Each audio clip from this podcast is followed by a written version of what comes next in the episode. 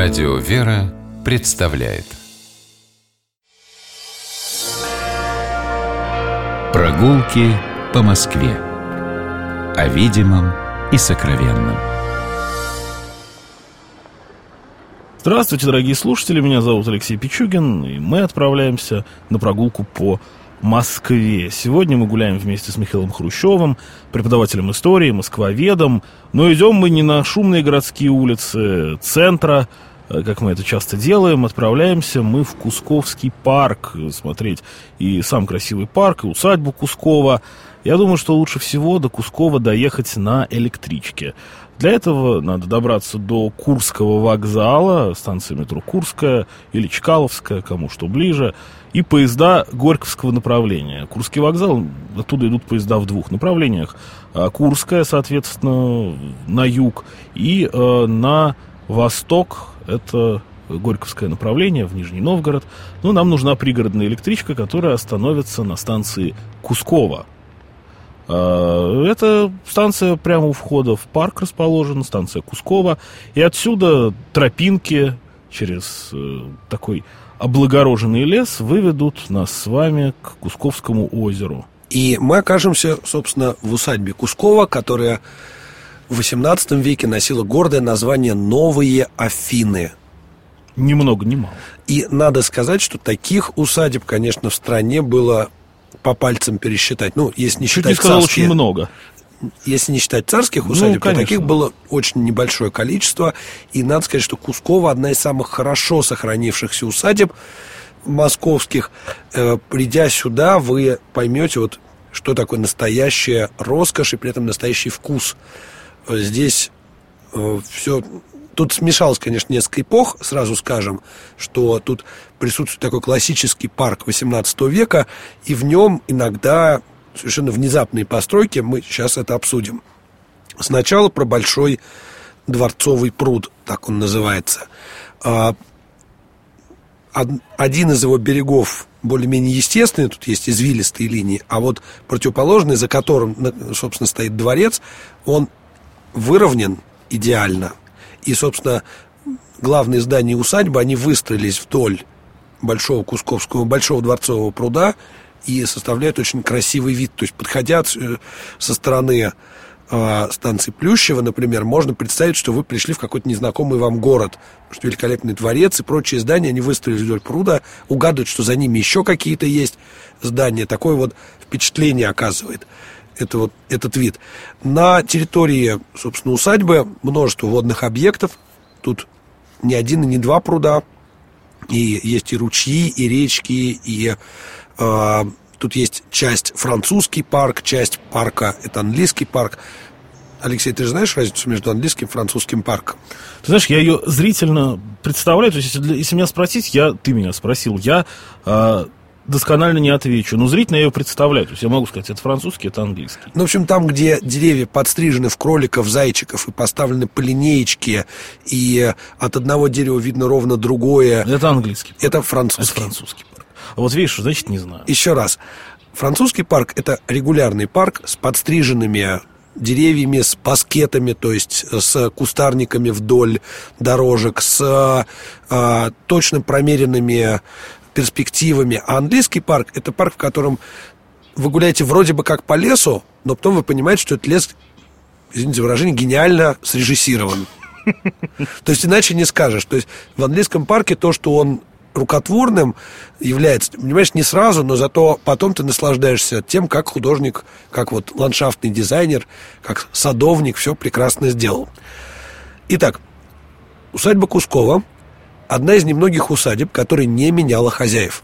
Более 300 лет она принадлежала одним и тем же хозяевам Шереметьевым. И они владели ей без перерыва с конца 17 века и до начала 20-го, до самого 1918 года. За это время Шереметьево здесь построили множество разных строений. Самые ранние из сохранившихся построек Кускова относятся к 1730 годам. Это церковь Всемилостивейшего Спаса, которая Которая возле дворца стоит. Да, возле дворца на берегу пруда. А, Церковь очень интересная, поскольку это единственный, один из немногих, скажем так, в Москве образцов аннинского барокко. То есть это одно из немногих строений, построенных в правлении Анны Иоанновны. Таких в Москве сохранилось тоже по пальцам пересчитать. Также следует сказать, что усадьбе повезло, поскольку сразу после революции здесь был устроен музей. И если сначала это был именно музей усадьбы, то потом возникла ситуация, что не очень хорошо с классовой точки зрения показывать, как жировали буржуи и тем более аристократы. По этой причине сюда добавили музей керамики. И на данный момент здесь присутствует э, музей керамики, одно из лучших собраний керамики в России. Да, я, кстати, видел. Усадьба Кускова вместе с парком это вот такое одно из самых частых э, мест детства, куда я вместе с родителями ездил. Действительно, в городе, на окраине города, там, среди заводов железных дорог, такая вот жемчужина стоит посетить. А музей здесь продолжает существовать до сих пор. И единственный период, когда музея здесь не было, был во время Второй мировой, во время Великой Отечественной. Здесь располагалось общежитие курсов снайперов. Недалеко, в населенном пункте Вишняки, располагалась школа снайперов, а жили будущие снайперы здесь. Много героев Советского Союза здесь проживало в усадебных постройках. Итак, что же у нас сохранилось? Главная постройка, самая интересная, это дворец, который выходит прямо на пруд Дворец построен в 1769-1774 годах. Строил его э, большая бригада строителей. До сих пор точно сказать, кто построил дворец, не могут, кто был его архитектором. Приписывают на данный момент историки архитектуры его Карлу Бланку, архитектору, который многое в Москве построил, и недалеко от Москвы. И, надо сказать, в советское время бытовала легенда о том, чтобы, о том что Карл Бланк – дальний родственник Ленина. И эту тему всячески продвигали экскурсоводы во время экскурсий. Подожди, я помню, что в конце 80-х, начале 90-х а, эта родственная линия была крайне непопулярна у коммунистов и очень популярна у а, радикальных, а, так скажем, представителей монархических кругов. Ну, так вот одни и те же легенды, они меняют свой окрас. Здание дворца выходит одним фасадом на пруд, и с этой стороны, с которой мы смотрим, с стороны пруда, мы видим прекрасный пандус, на котором, собственно, прямо к парадному входу подъезжали кареты с гостями, и пандус украшен сфинксами, с телом льва и женскими торсами, причем изящно одетыми женскими торсами, что редкость для сфинксов. И если мы зайдем в здание дворца, мы увидим, что дворец построен по модной во второй половине XVIII века анфиладной системе. То есть все помещения дворца пронизаны одной осью. То есть из любого помещения в любое другое можно пройти через большие двери. Зачем так сделано? Дело в том, что этот дворец это в первую очередь место приемов, а, место для проведения празднеств. Поэтому а, вот эта вся анфилада, она исключительно для показа гостям. На самом деле Шереметьево большую часть времени жили в небольших постройках. Например, последний хозяин а, этого дворца э, Сергей Дмитриевич Шереметьев жил в маленьком домике недалеко от главного здания, ну, по той причине, что и топить сложно, да и вообще неуютно как-то в этом анфиладном ну, дворце. У тебя тут целый лес под боком, хоть обтопись. Ну, а я понимаю, что эта реплика не красит человека, любящего Москву. Но с другой стороны, с другой стороны, я всегда, когда приезжал в Кусково, а, еще маленьким мальчиком совсем, лет там 6-7, у меня был первый вопрос, а как же они здесь жили? Ну вот, собственно, а, большой дворец, он для приемов. А на территории усадьбы было много других зданий, в которых можно было отлично жить, без всяких проблем. А если мы дворец обойдем, то мы выходим на такую прекрасную аллею, которая украшена памятниками. Прямо вот около дворца стоит памятник Екатерине II – а, при которой, собственно, Шереметьево сам, самого расцвета своего достигли, при которой самые изящные постройки здесь были построены, при которой э, во дворце Шереметьево проходили празднества там на 30 тысяч гостей. Ну, на территории усадьбы можно было собрать в один заход. Вот мне, кстати, вопрос насчет 30 тысяч. Это 30 тысяч это гости или гости со своими слугами? Э, я думаю, что все-таки со слугами. Ну, просто потому что собрать такое количество гостей высокого Мне... уровня, да, да, было бы сложно, наверное. И не в Петербурге, а в Москве, да. Подмосковье. теперь мы посмотрим левее от дворца, если мы стоим спиной к пруду, располагается небольшая такая деревянная постройка, швейцарский домик. Совершенно нетипично она смотрится. Она, это не 18 век, а 1876 год. Архитектор Бенуа построил по заказу последнего владельца эту усадьбы Сергея Дмитриевича Шереметьева. А в этом домике он, собственно, жил.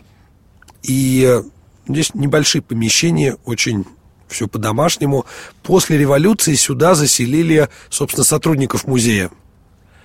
И они здесь жили до послевоенного времени, потому что другого жилья тут и не было в окрестностях. Если мы продолжим движение вдоль пруда влево, то мы подходим к э, голландскому прудику, и на его берегу стоит э, голландский домик. То, что он голландский, можно прямо со стороны увидеть. Краснокирпичная постройка. Это одно из самых модных усадебных строений в второй половине XVIII века. Ну, еще Петр любовь в Голландии во всех пробудил. Да, но голландские домики, ну да, наверное, даже не со второй половины, с первой половины 19 века. 18 18 простите, в усадьбах массово появляются голландские домики. Но самый такой известный в Москве, это, наверное, Кусково. Да, это постройка 1749 года. Интересно, что э, весь северный берег пруда, на котором стоит голландский домик, э, собственно, сформирован так, чтобы создать иллюзию улицы. То есть мы видим, что а, вокруг этого дома ограды, и так немножечко ограничив угол зрения, можем представить, что это улица в каком-то маленьком голландском городке. Внутри здания, собственно, можно было жить. Там есть и печи, и комнаты, и, собственно, в голландском домике и жили гости усадьбы, например. А, Теперь вернемся к дворцу. Рядом с ним церковь Спаса Всемилостивого, которую мы уже сегодня видели, которую мы обсуждали, что это единственный образец анинского барокко. А, посвящение церкви. И как она здесь появилась? По легенде семейной, а, один из Шереметьевых выполнял в конце 17 века дипломатическую миссию в Риме и получил от Папы Римского подарок – Золотой крест с фрагментами э, креста Господня. И, собственно, эта реликвия хранилась в этом храме вплоть до революционных времен. А, собственно, в советское время храм был закрыт, и здесь располагались запасники музея, а в данный момент храм действующий, и здесь проходят регулярно службы. Если мы от этого храма сделаем буквально несколько шагов, мы окажемся около итальянского пруда, и на его берегу располагаются две постройки. Это, с одной стороны, грот, а с другой итальянский домик. Вот э, итальянский домик тоже такой, для чего нужен был. Здесь э, во время больших приемов можно было, например, группам гостей туда прийти и общаться вот под крышей. Такая вот... То есть жить там никто не жил? Вот в этом домике не жили. Также э, недалеко находится вольер для птиц. И здесь мы заходим в одну такую еще одну тему, что усадьба, кроме того, что была местом многочисленных приемов празднеств, еще и была хозяйственным предприятием. Здесь были, кроме вольера для птиц, зверинец, многочисленные оранжереи, и в дневниках начала XIX века можем увидеть описание того, как здесь росли цитрусовые всякие растения, и лимоны, и апельсины, и хозяева охотно угощали своих гостей этим, и в дневниках начала XIX века это очень активно показано. Если мы задали задач, э, за, взяли зада, за такую цель рассказать хотя бы о каждом здании, хотя бы по минуте, я думаю, за час бы мы не обернулись. Поэтому просто берите и приезжайте в Кусково. Да, тут можно гулять очень долго. Во-первых, огромный-огромный э, усадебный парк, который даже уже не усадебный скорее, а просто такой кусок леса, а, даже не совсем на окраине Москвы. Ну и смотреть усадьбу, один только дворец, я помню, что на него можно, может несколько часов уйти. Кускова, усадьба Кускова, мы сегодня ее смотрели вместе с э, преподавателем истории, москвоведом Михаилом Хрущевым. и Алексей Пичугин. Мы с вами прощаемся. До новых встреч. Гуляйте по Москве, любуйтесь нашим городом, любите Москву. Всего доброго, будьте здоровы. До свидания. Прогулки по Москве. О видимом и сокровенном.